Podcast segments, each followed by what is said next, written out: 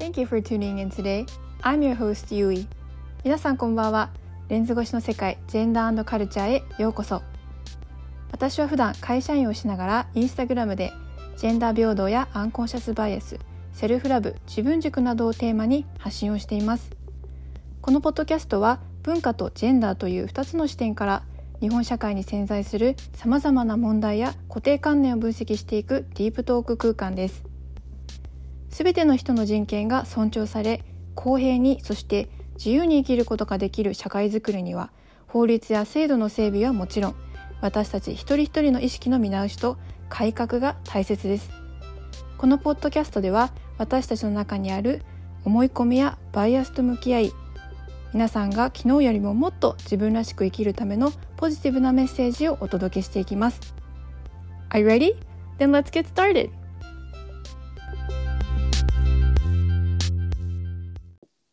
皆さんこんばんは、ゆいです。今日もこのエピソードを聞いてくださりありがとうございます。えー今日はですね、えー予告通りとっても素敵な、えーゲストをお招きし、今日もお送りしていきます。えー、ゆきえさんです。今日はよろしくお願いいたします。よろしくお願いします。イエーイ。あの、ゆきえさんとは私、あの、インスタグラムで出会いまして、いつぐらいでしたっけ、今年でしたっけ？ことだね、多分ね。うん。今年でしたね。そんなにね。なんか結構いろいろ濃い話をメッセージで交換していたりしたので結構知ってるかなと思って意外と短かったんですけれども 今日はちょっとゆきえさんの素敵なあの考え方だったりあとはゆきえさんはフェミニストでもあられるので、まあ、そんないろんなストーリーも、えっと深掘りしていけたらなと思います。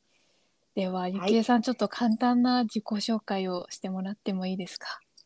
はい。えっ、とですね、私は、えっ、と、今はアメリカのメリーランド州に住んでいます。でワシントン DC から本当、車で10分ぐらいのところに、夫と、えっ、と、アメリカ人の夫と娘が2人と一緒に住んでます。はいはい。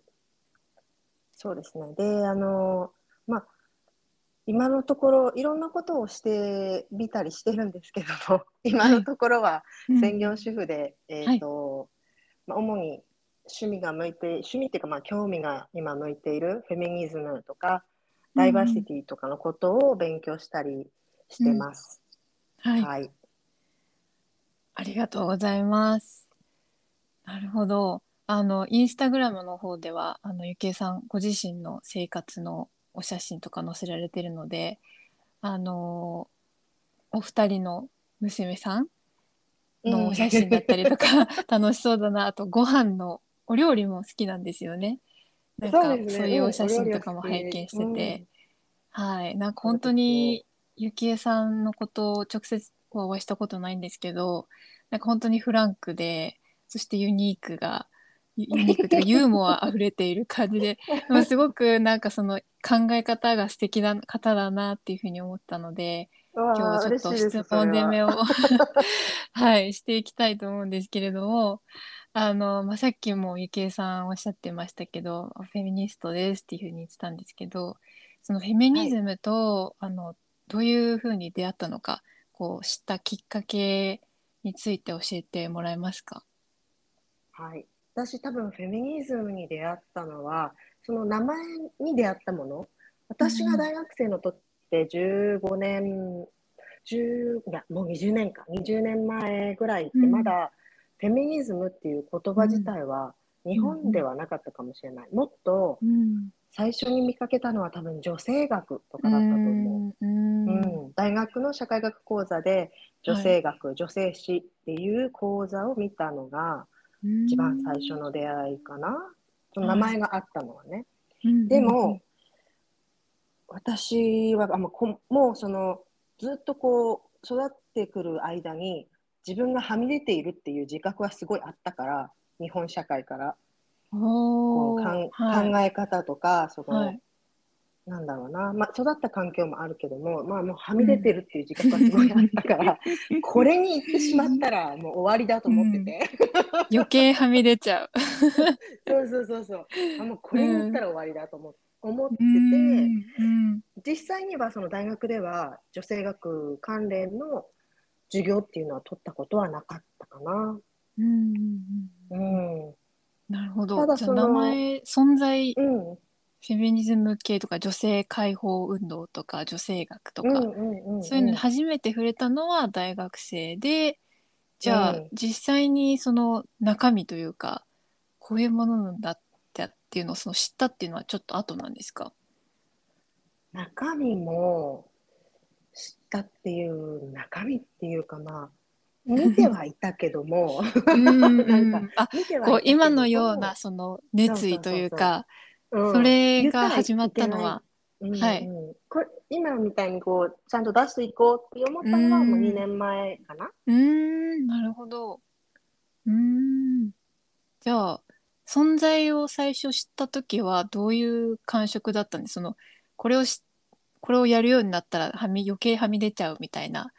そこはもううん。なんかネガティブというか、そうよりちょっと強強い考え方がもっと強まっちゃうんじゃないかなみたいなそういう意識があったってことですよね当時。うんうん、そうだね。ネガティブなイメージがあった。うん。私の親の世代って学生運動をやってる先輩たちを見た世代？参加じゃなくて見た世代、はい。だからなんか大学に入る時にうん。学生運動はしたらいけないよみたいなことを結構言われてて。へえなんか親も気づいたんだろうね。私がそういう毛があるっていう えー、その時から見抜いてた。でも気づいてたんだと思う。でうーん。自分自身はい。もすごくこうドキュメンタリーとか社はい。会的弱者の話とかに興味がある方だったのね。はい。うん、ハンセン病、ちょうどその時、うんハンセン病患者さんの裁判とかもはい。だし、私がその大学に入るぐらい、すごく興味があるテーマだったわけ。うん。なんかまあそれを言われて、だから親も多分、あこれは危ないなと思ったと思うね。へえ。そうこれは斜め45度になるなって思ったんだと思うの。はい。言われてたのもあって、なんとなくこう見て見ないふりをしてずっと過ごしてきたところはあったかな。うんなるほど。ま、周りからも言われていたし、自分自身もこうなんとなくこう避け、うん遠ざけていたみたいなところがあったんですね。うん今まで、なそうだ長い間。ねうーんなるほど。じゃあその2年前にこう本格的にというかもう自らフェミニストっていうふうに名乗るようになったみたいなっていうのはどんなきっかけだったんですか？そのきっかけは、まあ、そのすぐすぐにバッと変わったとかってわけじゃなくて、はい。やっぱりこのイギリスに結婚してイギリスにさ一番最初行って、はい。住んで子育てをしたり、で今度またアメリカに来てうん。違うものを見て、そこうのん。環境に住んでみて、あれうんうんうん。これって別に言ったらいけないことじゃないのかなみたいな。うーんおかしいって思うことをうん。口に出してもいいのかな？みたいな。うーん。確かに。をちょっとずつ、ううん。ん、ちょっとずつこう影響を受けてうきんたかな。それで今度また日本に帰って、はい。帰って、まあ日本に転勤になった時に、はい。ちょうどあの、上野先生、フェミニズムについてゼロから教えてくださいっていう本を,、はい。買ってみようと思って、これを買うことにもすごい私はあの結構あの抵抗感が あったんだよね。もうフェミニズムってバンって書いてあるし、はい。そうですよね、あからさまな感じが、そうそうそう。ん。で、それでまあそれを読んで、あ、いいんだってこう、日本語でうん。その自分が感じていたこと、日本社会で感じていたことを、うん。あ、いいんだこれでっていううん。のをこうなんかこう肯定してもらった、うん。その不満感とか疑問とかに名前をつけたっていうのかね。うんうんうんうん、なんかそれがすごく、あっていうあれでしたね。うん。いやーなんかすごく共感です。あの私もそういう感じの出会い方だったので、その今今まで感じてきたその社会に対するモヤモヤとか生きづらさみたいな、うん。そんなものがあった中でフェミニズムっていうものにこうちゃんと出会ってそれに名前をもらった、うん。そのまさにゆきえさんがおっしゃってたようなうん。名前をもらったっていう感覚全てのものがこう大きなサラダボウルに収まったみたいなそういう感覚で感動したんですけど、うん。うーんやっぱりそういう感じで出会う方も多いんですね。うん。あこういうことだったんだなるほどみたいなこう点と点がつながったみたいな感じですよそうね。だよね。うんうんうんうんうーんなるほど。じゃあその上野先生の本を読んだりとかそこからいろいろ情報収集とか知るようになったってことですね。そうですね。大学の時も実は上野先生来てたんですよ、うちが。私が帰ってたところに。はい。でもその時は上野千鶴子、あの、なんとか講座みたいなのを見てた、そんなのがあったんですね。そうそうそうそうだあの、そういうの見てたんだけども、もう、うんあの、危ない。行ったらいけないと思って。うん入っちゃいけないゾーンみたいな。そうそうそう。うん行けばよかったのに、私ね。うん、そうですね。そうしたらもっと早くね、出会ってたのに。そううんうん、確かに。って思うけど、まあ、うんそのいろんなことを得てのうんタイミングでまあそうですねもあ。るのかなって、うん。うん、確かに。うーん、なるほど。えっ、と、じゃあその続きというかその流れでお聞きしたいんですけど、こう、はい日本と海外両方に住んでみて、こう、これまでいろんな、ね、ジェンダーバイアスとか偏見にじみた発言を聞いたりとか、見たりとか、あとは格差を自分で経験したみたいなそういうことってありますか？いっぱいあると思うんですけどなんかこれはうん、絶対忘れられないみたいなものがあれば教えてもらいたいです。ももちろん日本だよね。日本ですかやっぱり。ももちろん日本。ん私はその就職の時に、はいまあ自分も悪いんだ。いい加減にね、あの実家に帰りたくないからっていう感じで、うん。どこにでも入れれはい。ばどこでもいいっていう感じで就職したから、はい。あのまずそもそもそこが間違えていたんだけれども、まあ、就職の時にその一般職総合職っていう、はい。今もあるのかな？ねあるじゃん。うんそうですね。ねそれでうん。私は女性だからはい。一般職しか受けられないよっていうまず話になってて、うんね。でまあでも私もあんま考えてなかったから、あじゃあいいや別にみたいな東京にいられるならっていうことでうん。一般職を受けたのね、で、まあ、一般職を受けて入ってはみたんだけど、あのそこの会社では、その会社が悪いわけじゃないんだ。ただ自分の考えとは合わないところだったんだと思うのね。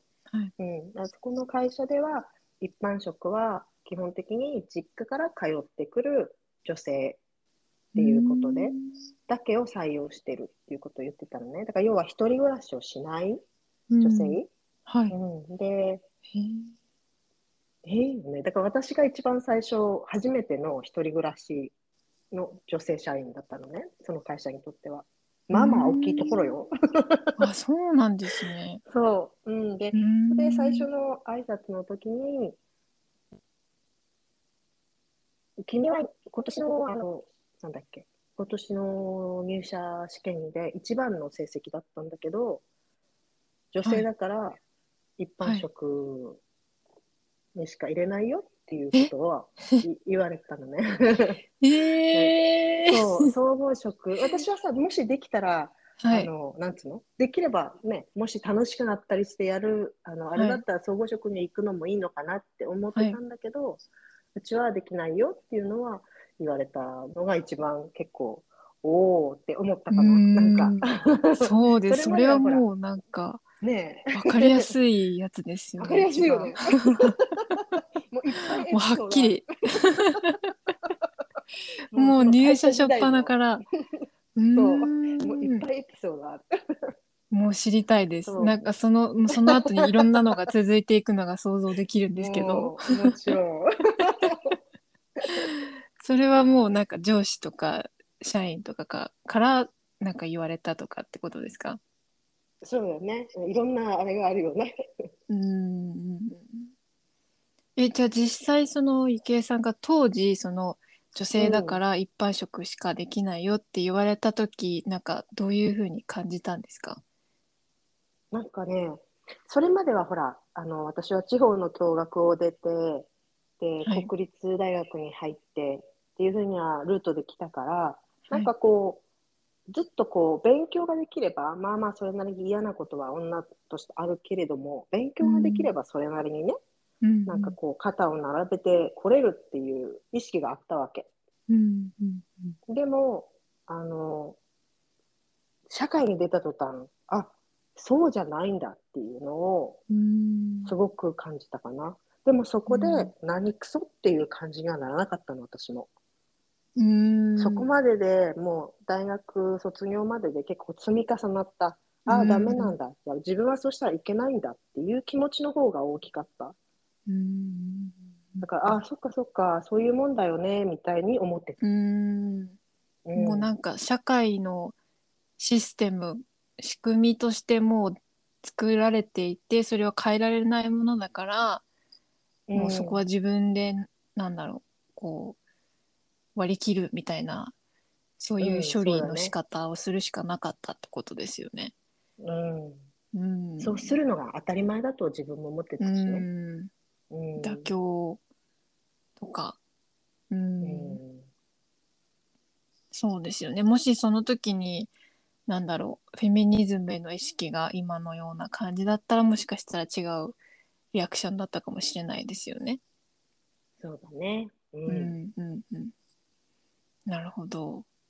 え、じゃあ、その、日本で、まあそんな社会人時代にそういう経験をして、逆に海外に住んでみて、もちん。ろんいいことも悪い経験も両方あると思うんですけどそのジェンダー格差とか差別に関して、うんなんかこれはなんか日本にはなくてすごい進んでるなみたいなムーブメントとかその人の考え方みたいなのってありましたか？うーん。イギリスで私は出産を2人ともしたから、なんかはい、こう、ち子供が0から3歳ぐらいまでの時をイギリスで経験したわけ。だからその時にイギリスのお母さんたちが、うん。なんだろうな、あの、ま、なんだろう、子供の遊ぶクラスとかそういうのには来るけども、仕事も実はやってるって話をポロッとした時に、なんか、あ、うん。あ、そんな働き方あったんだって、なんだろうな。うん。まあ、時短勤務のもっと、もっと進んだ感じ。私は週3回だけ何時間出てるとか、うんあそういうのもあったんだっていう驚きはあったかな。でも今はね、日本うんもほら、だんだんそうになってきてるけど、うんへえなるほど。なんかそうですよね。日本だとやっとじょ働く子持ちの女性もいろんな選択肢が増え始めてきたところ、まあ、できてない部分もありますけど、ようやくその選択肢が増えてきた頃だと思うんですけどやっぱりイギリスとかだとそこがもう一歩先だったってことですよね。そうだね、うん。うん。あとはなんか、普通にしてても、はい、女の人が一歩下がるとか、そういうのがお互いにない関係とか、うん。対等な、うん、対パー等なトナーっ感じとかが。ていう感じですそうよね。そう。そうん夫婦関係においてもう。うん。対等な、なんだ関係がもっと日本よりも当たり前になってるっていう風そうだ潮。ね。ううん。んなるほど。えちなみにイギリスに住ん住んでた時ちょっと話がそれちゃうんですけど、うんうんあのよく聞くのがあのあそうだゆきえさんとも前お話ししたことありました。あの体毛 けうん無駄毛あの鍵括弧無駄毛に関してなんですけど結構あの毛生やしたままの人女性とかっていましたか？イギリスに。なんかいるって。聞くんですけど、ほうん、ほほとんどだと思うよ。逆にそっちの方がマ,、マジョリティマジョリティではないと思うけど、やっぱ見あるよ、普通にいるってこと？うん。モールとかでもはいそうだね。やっぱ見るとさ、私たちには珍しいから、こうはい印象に残りやすい感じ。うんあ、そうですよね。おおみたいな。そうですよね。うん。インパクトが、はい。うん。そうそう、うんあったな。確かに。あと腕毛はもう全然みんなうん生えっぱなしだけどね。へえ、すごい。なんかそういう環境に身を置いてみたいです。なんかないので 私は。あのイギリスにはアメリカは住んでたんですけどうんうん。アメリカだとどうなんだろうな。なんか人それぞれっていう感じですね。でもイギリスほどではない気が。ね。うん。うん。なんか本当に人によってでもそれ日本と比べるともうやっぱり全然違いますね。日本だともういない。なんか生やしてる人がもういない。本当に何ですか？もう何千人に一人とかなんですかね？わかんないですけどもっともっと少ないのかな？本当になんかほともうんど見ないもんね。いたとしたら本当になんだ本当レアなレベルですよね。うん。ううんんそうだね。ねえなんか毛についてもすごく思うところがあるんですけどなんか私も、まあ、昔からなんかその毛の処理に関してはうん。なんかしたい時としない時みたいな自分で分けてはいたんですけどでもやっぱりなんだろう生やしたまま外に出る特にその T シャツとか夏の時期は、うんうん露出が多い時期はやっぱ抵抗があって、なんだろうちょっと気にしちゃいますね。ううん。ん気にはなる。気にはなるよね。うん、そうだね。ゆきえさんはどうですか？ご自身は。私はもう伸ばし放題ですね。あーかっこい伸ばしい。放題だけど、はい。でも自分が剃りたいときはうんう剃るかな。んうんうん、そうですよね。そう。よくなんか勘違いされるのがもう剃るイコール剃るとか処理するイコールダメって言ってるのかってねそうんうんの勘違いされるじゃないですか、そういうことじゃないですもんね。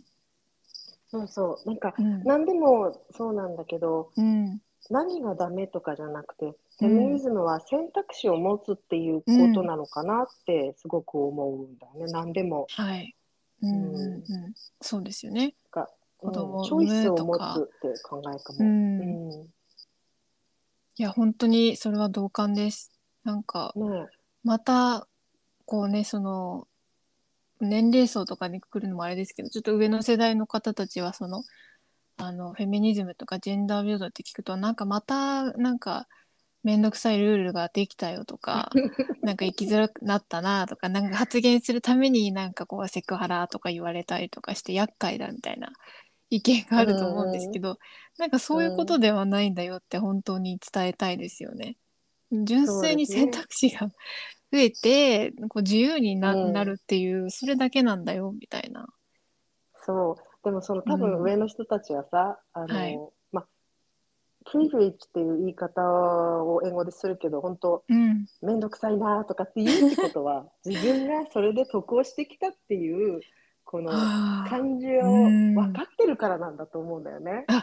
自覚してるってことですね。うんままあ恩恵を受けてたってことですねまあそうそうそうそうそう、うんうんうんうん。もし恩恵を受けてなかったら、うんあじゃあ変えようぜってなるはずじゃん。そうですよ。まあ損してるってことですもんね。そうそうそう多様化が進めば自分たちはこう椅子がなくなっちゃうみたいな。思ってるってことね。うん、そううん、そうですね。やっぱ分かってて言ってるってもう厄介だし、めんどくさいし、しかもなんかギャーギャー 被害妄想みたいな。そういうあのコメントとかネットで見たりとか、私そのなんだろいうね。アンケート結果とか見るの好きなんですけど、なんかそういうおじさんたちが多くて、あやっぱそういう感じなんだと思って。ううんん前もなんだっけその話したことあったと思うんですけどそのうん。年配の方にフェミニズムについて話す時なんだろうすごくなんていうんですかね気を使うというかどどうやったら伝わるんだろうみたいな、はい話してましたよね。うんえなんかそのゆきえさん経験ありますか？このこの人と話していやあるよ。苦労したみたいな。あるよ。私もなんかその会社員時代私は秘書的な仕事をしてたわけ、はい。で副社長の秘書をずっとしてて、うんまあ、おじいちゃんだったしね、結構70代の方で。はい。まあ、えでもやっぱその人の、こう、毎日聞くからさ、話して。うん で、一回その女性のね、働き方みたいなことの話に何かでなった時に、はい。今の日本の女性は、家で何もしない、まあ、要は主婦でいるっていうことか、働きに出るか、はいチ。ョイスがあって、うん。ありがたいじゃないかってすごく言う、言ってたのをね。選べるじゃないかみたいなことを言ってて、はいすごくこう、いや、ちょ、ちょっと待てよみたいな気持ちはすごくあったの。え、ちょっと待てよみたいなね。やばいやばいみたいな思ったけど、でも、はい。その時はやっぱり私も言えなかった、何も。うん。ああ、そうですかね、みたいな感じで。まあその立場的なね、こともありますし。しうんあとはやっぱ、自分の中で、まあうん。おじいちゃんだからみたいな年の人だかあら、あ、割り切った感じの。そうそうそう、うん。言っても仕方がないんじゃないかなとか、ありますね。しょうがないよねみたういな。ん。うんうんうん。うん。でもなんか届かないっていう。そうそうそうそう、最近見たのは何かで読んだのに彼が年だからって言ってそれをエクスキューズにしたらはいいけないよみたいなのを何かで見かけて、へえ。その対話をするときに、うんまあ、年上の人と話すとき、はい。まあもう年だから分かんないよとかっていうエクスキューズをうん。与えない自分にも、っうん。うん。ていうのを読んでまあ確かにそうだよなとか思って。ああ、確かに、まあそうですよね。その人は単純に、こう、エデュケートされるタイミングというか、機会にうん恵まれなかっただけっていそう場合がほとんどですし、悪気がやっぱりあって言ってる人はそんなにいないじゃないですか。そう、うんまあ、無自覚で言ってる。まあだからといっていいわけではないと思うんですけど。そうそうそうもう一番年が悪いかもしれないけどね。うんそうですね。一番誰も指摘しないし、自分でも自覚ないし いろいろやばいっていう。そうだよね。うん、でもやっぱ対話を通してそういう人たちにも考える機会をなんか共有するっていうのは、余力があれば、こっちに余裕があればそうそうそうそう、うん、大す事ですね。ごくエネルギー使うしね。うん。本当そうだと思います。うん。こう見えていないものを見えているんだよっていうか、なんていうの？見えていないものっていうか、その人には見えていないものを、その人には見えていないけど、こっちには見えてるものをうんこう見せるっていうのって難しいですよね。うん、そうだね。まあ、その、まあ、個人的にその後どう変わるとかっていうのは、うん私たちがどうこうできることじゃないんだけど、うんうんまあ、こういう考え方もあるよっていう、ちょっと置いておいてあげるっていうのはうんいいのかなって思ったりはする。うん確かにそうですね。うんまあでも、日本、うんまあ大きく、主語を大きくしたったら、ちょっと申し訳ないんだけども、やっぱ日本で育ってきたはい私の感覚的に、うんその意見が違う人と対話するっていう技術がうん、なかなか難しいなって思うんだよね。でいや本当に同感です。はい。海外で大学に行った方はそういうとこどう思うんだろうって思って。なんかが学話するっていう経験、うんはい。うん、そういうのはあったりしたのかな？ありましたね。大学時代、アメリカで大学行ってた時は、もちろんその、うん。まあ日本の教育のやり方と全く違うっていうのもありますし、その、うんうんうん。自分自ら声を上げて発信する、うん。自分のこう主張をするっていう機会が結構うん。豊富だったなって思いますし、あの日本の大学1年行ってたことあるんですけど、うん。それと比べるともう明らかに違う授業を受けるスタイルとかうん。も全然違うなって思いますし、あとはその、うん。なんだろう冷静な対話がうん。こう当たり前にある、日本ってやっぱりその議論というかその意見が違う人同士が話すイコールこうネガティブとかこうんう喧嘩とか、こううね良くないものだからだから避けようみたいなそういう暗黙のルールあると思うんですけど、やっぱり、りアメリカ行って感じたのは別に意見が違うイコール悪いことでもないしむしろ楽しいじゃん。なんか学びになって、意見交換ができてもうなんかいいことしかないじゃんっていうのを私は本当に気づきました。う。ん、そうだよね。私もそれをすごい感じるの。なんか、うん。イギリスとアメリカもどっちもそうだったけど、はい。なんだろうな、対話すること、意見が違う人と対話することを恐れないなと思って。うん。はい。うん。やっぱり私はその、それを一番怖がってしまう。うん。なんかこう、日本だと多分共感の喜びで育ってくるのかな、みんなと思ったりしてね。例えば同じ気持ちを共感するとか。なんか思いやりがあるのはすごいいいことうん。として育ってくるじゃ。うんね、人のこと考えなさいとか。すね。うん。うん、でも子供たちの学校とかをうん。見たりしてても、共感っていうよりはもっとこうその共有の方かな？意見の違いを共有することに喜びがうん。あるっていうふうに教えてんのかなとかって思って見たりはしてた、うん。それすごくいいなって思ってうん日本でもねそういうふうに意見の違う人とも対話できるようになればいいのになってすごく思う。そうですね。なんかいいとこ取りできたらいいですね。その共感と対話、共感と共有の両方うんがセットでできたらもっとよりいい、なんだろう、うん教育が出来上がるなって私はすごく思います。なんかちょうど流れで次の質問なんですけど、あ、はい。はい。あの教育の話が出て、そのゆさんご自身が子育てをされていて、そのフェミニストとしてこれは心がけているっていうことがあれば教えてもらえますか？もう、もう一つだけです、私は。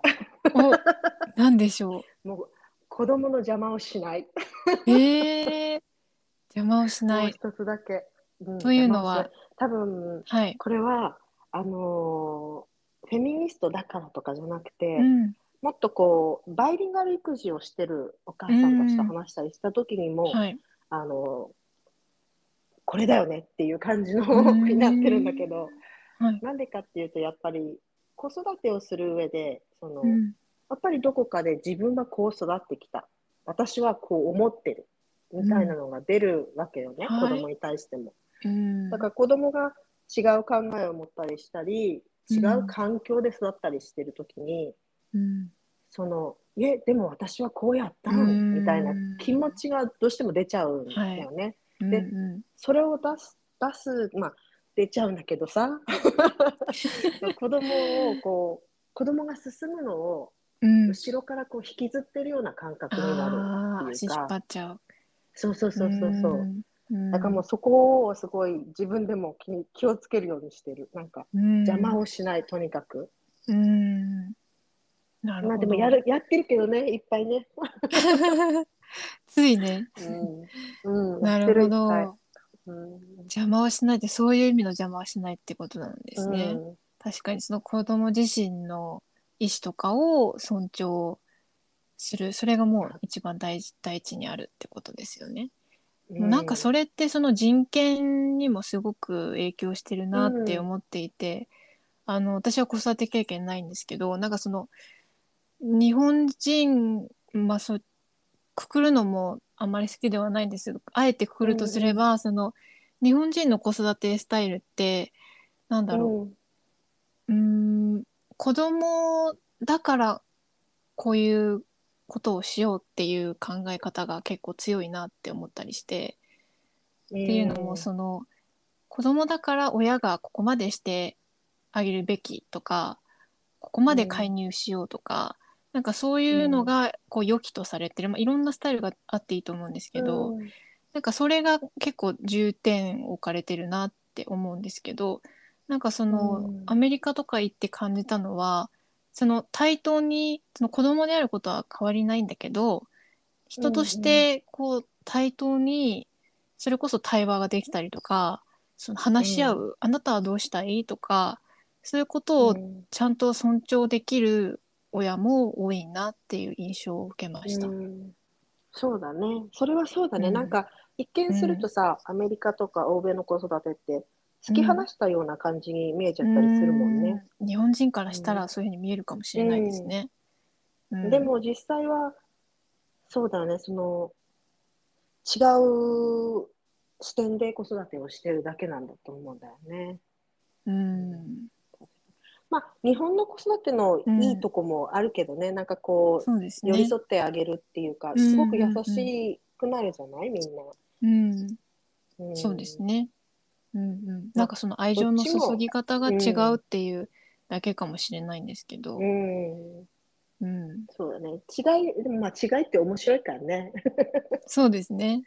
うん。まあ文化というか国の特有のねうん。特徴もあると思いますし、なんかその教育のスタイルってその学校の方でもなんかすごく共通してるなって思います。これはなんかもう完全にネガティブなことだと思うんですけどそのブラック校則とかあるじゃないですか。うんその子供だからっていうねことであのこう子供って抵抗できないから大人には。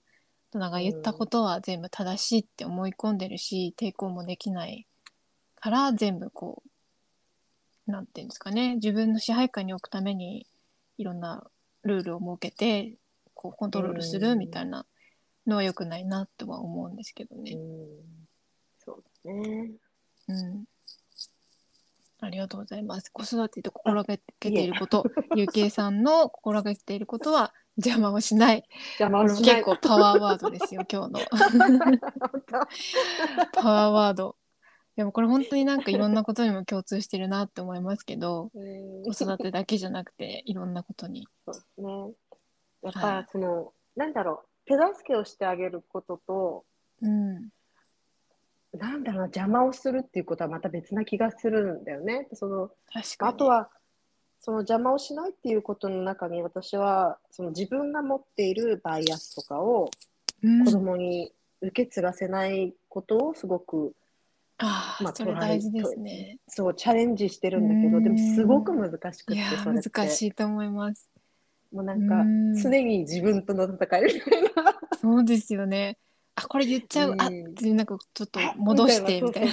言いそうなのをぐっとこらえていいやもうい行った後にああよかった みたいな。後で後悔するパターン。そううーん、いやありそうたくさん。もう無意識ですしね、そういうものって無意識のみんなうん悪気があるわけじゃなくて。そう確かに。まあそうですよ。でもよく考えたら、先祖代々伝わってきてるものって多い,、多いんでしょうね、きっとそういうバイアスって。いっぱいだと思うだからそのジェネレーションカまあジェネレーションカースって言ったらねあの言い過ぎかもしれないけど、まあいや、で も、あると思います、んそういうもの。うん。何年も続いてる、まあ、呪いみたいなね、本当に。うん、本当に。でもすごく、あの何が一番こう、うん。それをしないようにしようって思っても何が一番こうなんていうのかな私の中での葛藤かっていうとはい。なんだろうなやっぱ自分はこうしてきたのにっていう気持ちこうしてきて、うんまあそれでよかったって思ってるところもあるんだけど、うんうん子供は私と違うって切り離さないといいけないところ。ああ、難しそうですね。どうしてもこう良いものを与えたいっていう 思いがうん先走って、良い意味でやってるつもりだけど、結果的にはちょっと辛い苦しいよってなっちゃうってことですよね。そうなうんん。だよね。うんうんうんだからそこかな、やっぱり。で、その、そういう、まあ、それをでし、なんていうのかな、あの、しなかったとしても、子供たちが自分とは違う感覚で育つことを、良しとすることの難しさ。なんか、うんやっぱ、そうすると、この、私、まあ、簡単な例だと、例えば親に、うんあの、は、なんていうのかな、口答えしたらいけないよ、みたいな。うんので結構育ってきてるんだけどでうんも子供たちにはそれを言わないようにしてるわけねあんまり、はい。うん。でも口答えをされた時のこのイラつきようって 自分の中で一応口答えを禁止するつもりはないんだけどでもどどうしても自分がされちゃうと。そう。ですよね。うん。難しい。うん、うん。そうですよね。なかなかね自分の子供に口答えっていいものじゃないですよね。うん、難しい。でもやっぱり親って親の立場って大変大変というかすごく複雑ですよね。子供に自立してほしい。自分の意思で自由に旅立ってほしいっていう思いと、うん、でもやっぱり自分の子供可愛いからっていう思いと両方だね、やっぱこの安全の中で育ってほしいっていうようなそうですね。はめたくなるような気持ちがね。とどまってほしいそうそう。確かに。そうです子育ねて、でもまあ子育てをすることで、はいこうい。ろんな自分自身の発見をさせてもらってるところはあると思う。あんまりこう、うん。私はこう母性的な感じはあまりない方なんだけど、まあ言ってましたね。うんうん人間としてのなんか気づきをもらえることはすごく面白いなとは思ってる。ううんうんうんそうですよね。なんかハッとすることとか子供の言った言葉とか、経験とか逆に大人の方が学ぶことが多いみたいな、うんよく聞きます私も。ねうん、なるほど。いやーなんか子育てについてもついでにたくさんお話を伺えたところなんですけどだ最後に、あの日本にいる、まあ、日本にいなくてももう日本語が話せる、うん他のフェミニスト母さんたちにこうメッセージを伝えるならどんなことを伝えたいですか？あ ーなんだろうな、なんか、あのーなんだろう、同じ、私も多分あなたと同じ場所にいるっていうところかな。なんかこう、うん。上下とかじゃなくて、はい。えっと、母であることも、はい。お母さんであることも、まあ、女性であることも、うん。まあ、仕事をする人であることも、うん。全部同じあのところにいるっていうところをうん。伝えたいかな。なんかうん。やっぱこのフェミニストとかってこういうふうに言うともうそれだけうん。やってますみたいなね感じがやっぱどうしてもあるんだけど、そうじゃなくてフェミニズムのことをこういうふうに伝えたいと思ってることも日々うん。お母さんとして子供と格闘してることもうん 仕事をね一生懸命やってることもうん。同じ地続きの上にあるっていうところかな。うん。いや深いです。すべてみんな同じステージに立ってるってことですよね。なんかこうステータスとかそういう違いによってこう分断されるとかここは違うっていうその線引きではなくて結局はみんな同じところに立ってるよっていうことですね。いや深いお言葉をいただきました最後。みんな同じところにいるよっていう。いいや大事だと思います。どうしてもやっぱりフェミニズムとかそういう言葉をうん日本で聞くのって珍しい現状があるので、残念ながらどうしてもそれがの言葉がすごくこうインパクトが大強いからね。抵ネガティブな方向にね、うん。行ってしまってなんかあこの人なんかちょっと怖そうとか男性嫌いそうとか、なんかすごいエクストリームそうとかで なんかねそういそうう偏見が最初にこう頭に入ってきちゃいがちだと思うんですけど、まあ、フェミニストもフェミニストじゃない人だとしてみんな同じ人間だよってことですね要はうん、そうですね。すごい雑な言い方をするとみんな人間だよってことをなんか本当に伝えたいですね。そうですね。なんかまあそういうふうにあのお母さんとしてでもやっぱ子供を持ってから自分と向き合う時間が逆に増えてしまうから嫌顔でもうん苦しむ人ってすごく多いと思うんだよね。私もすごく苦しいなと思ったし、うん、だから、うんうん。そういう時にそのフェミニズムとかちょっとした考え方みたいなのを学ぶことで気持ちが少しでも楽になるならっていう。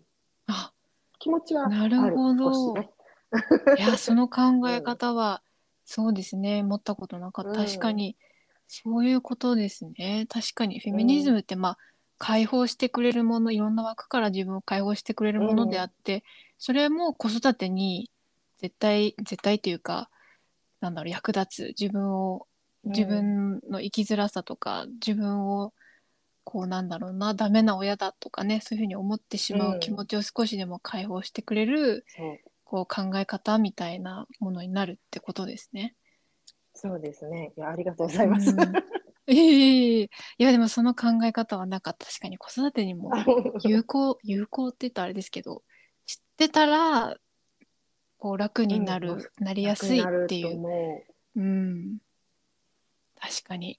皆さんあのぜひ子育てされている方聞いていらっしゃる方いればフェミニズム一押しです。フェミニズムぜひ知ってほしいです。うん。はい、なんか、そうですね。もし、あの、そういう方がいたら、ぜひ、はい私の、あの、インスタの方にも来ていただければ。あぜひぜ。ひなんかこう、こんなもんかっていう気持ちを抱いていただいて。そうですねもうゆきえさんのライフが あの見れるようになっておりますのでゆきえさんのインスタとっても面白くて少し そして学びもたくさん得られる素敵なインスタなのであのリンク貼っておきますので皆さんぜひあチェックしてください。今、ちょっとあの、インスタで、あの、はいロマンス詐欺の、あれがすごく多くて。はいあのロマンス詐欺申請みたいな。ロマンス詐欺はいはいがなぜかすごく多くて、私、だから ちょっと今、あの、鍵アカウントにしてるんですけども。そうだったんですねメッセージかなんかそう、そうなんですよ。うんメッセージかなんかで、あの、聞きましたとかって書いてくれれば、もう全然ウェルカムなんで知らない人でも。わかりましたじゃあ皆さんそういうことなので DM を送っていただければと思います。知らなかったですロマンス詐欺のことは。いや、すごい多いの。なんで私このえー。1日5件ぐらい来るのえそんなに？えなんかもうねそれはガチな感じでメッセージ。ロマンス詐欺ってなんか。そのなんかこうあなたは綺麗みたいなそういう系のじゃなくてもっと踏み込んだ感じのやつですか？あいやいやいや、多分その最初の入り口は、なんか、なんかはい。ムキムキの韓国人の写真だけの、あの、あ ア写真送ってくるんですか？そうそうそう。ちょっとそれはないです。どうして？と思って。面白い。私なんかメッセージしかないんですけど。あ写真うん送ってくれる人もいるんですね。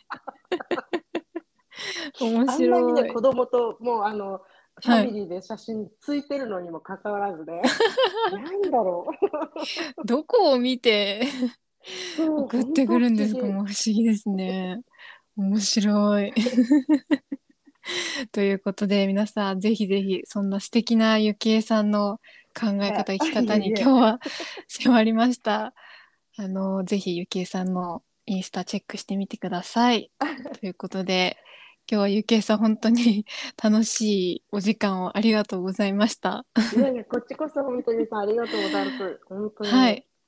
楽ぜひ。ぜひまたお話ししましょう。うん、ぜひまたお話ししましょう。ありがとうございました。はい。では今日はこの辺で失礼いたします。Thank you so much for listening today. 今日もこのエピソードを最後まで聞いてくださりありがとうございます。そしてこの番組をいつも応援してくださる皆さん、本当にありがとうございます。また皆さんと次回お会いできるのを楽しみにしております。See you next time!